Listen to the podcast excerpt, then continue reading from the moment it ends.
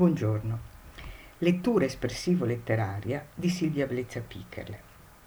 Ora vi leggerò alcuni pensieri, riflessioni di bambini e ragazzini provenienti dalle varie parti del mondo eh, che parlano della guerra e quindi criticano la guerra. Eh, sono pensieri lontani, nel senso che sono stati pubblicati per la prima volta in volume nel 1971 a Berlino e nel 72 in Italia. Eh, li ho tratti da un volume preziosissimo intitolato Come i bambini vedono il mondo, curato dalla grande, indimenticabile e insuperabile Jella Leppmann, donna meravigliosa, fondatrice della Jugend, Jugendbibliothek di Monaco e colei che eh, direi dopo il secondo conflitto mondiale ha ehm, usato i libri per creare un ponte fra le culture e per parlare di pace.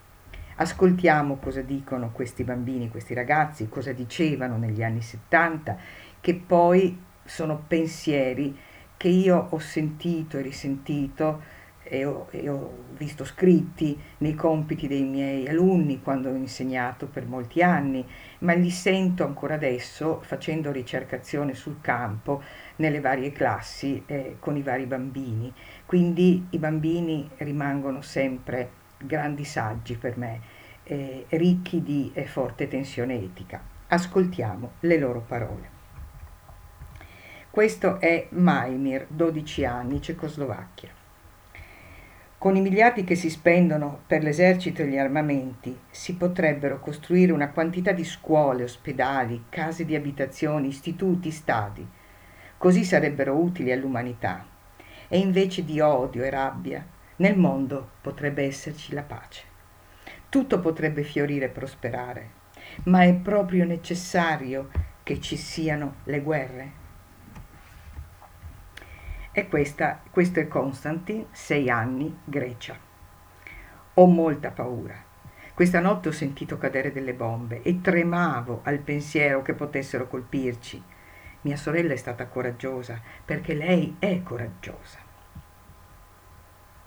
Vediamo cosa dice Lothar, sette anni, Svezia.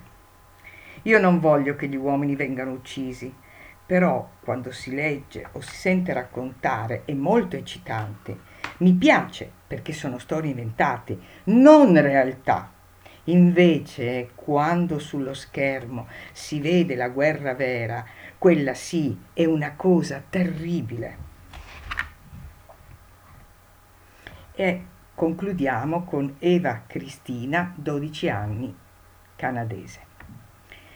Lo sapete bene com'è i grandi criticano sempre i bambini, ma io trovo che anche i bambini dovrebbero avere il diritto di dire quello che pensano dei grandi ed è quello che farò io adesso. In tanti posti ci sono guerre, rivoluzioni, distruzioni. E perché? Ci sono tante cose belle al mondo, perché cercare sempre le cose brutte e cattive? Il leone nella giungla uccide soltanto perché ha bisogno di cibo e non per sport. Il cacciatore raccoglie i trofei degli animali che ha ucciso ma questo non dimostra che è coraggioso, soltanto che non ha coscienza. Noi ci consideriamo uomini civilizzati, ma lo siamo davvero? Io spero proprio che la mia generazione si tenga più vicina alla natura che non alla cosiddetta civiltà dell'epoca spaziale. Cristina, Eva Cristina scriveva questo eh, quando aveva 12 anni, eh, quindi negli anni 70 e, e quindi fate il calcolo voi di quanti anni po, possa avere oggi Eva Cristina e, e che cosa ha fatto quella generazione, se siamo arrivati a certi punti eh, e a certe guerre, eh, evidentemente non è stato fatto ancora tutto quello che si sarebbe dovuto fare. Grazie ai bambini e alla loro grande, immensa, immensa saggezza.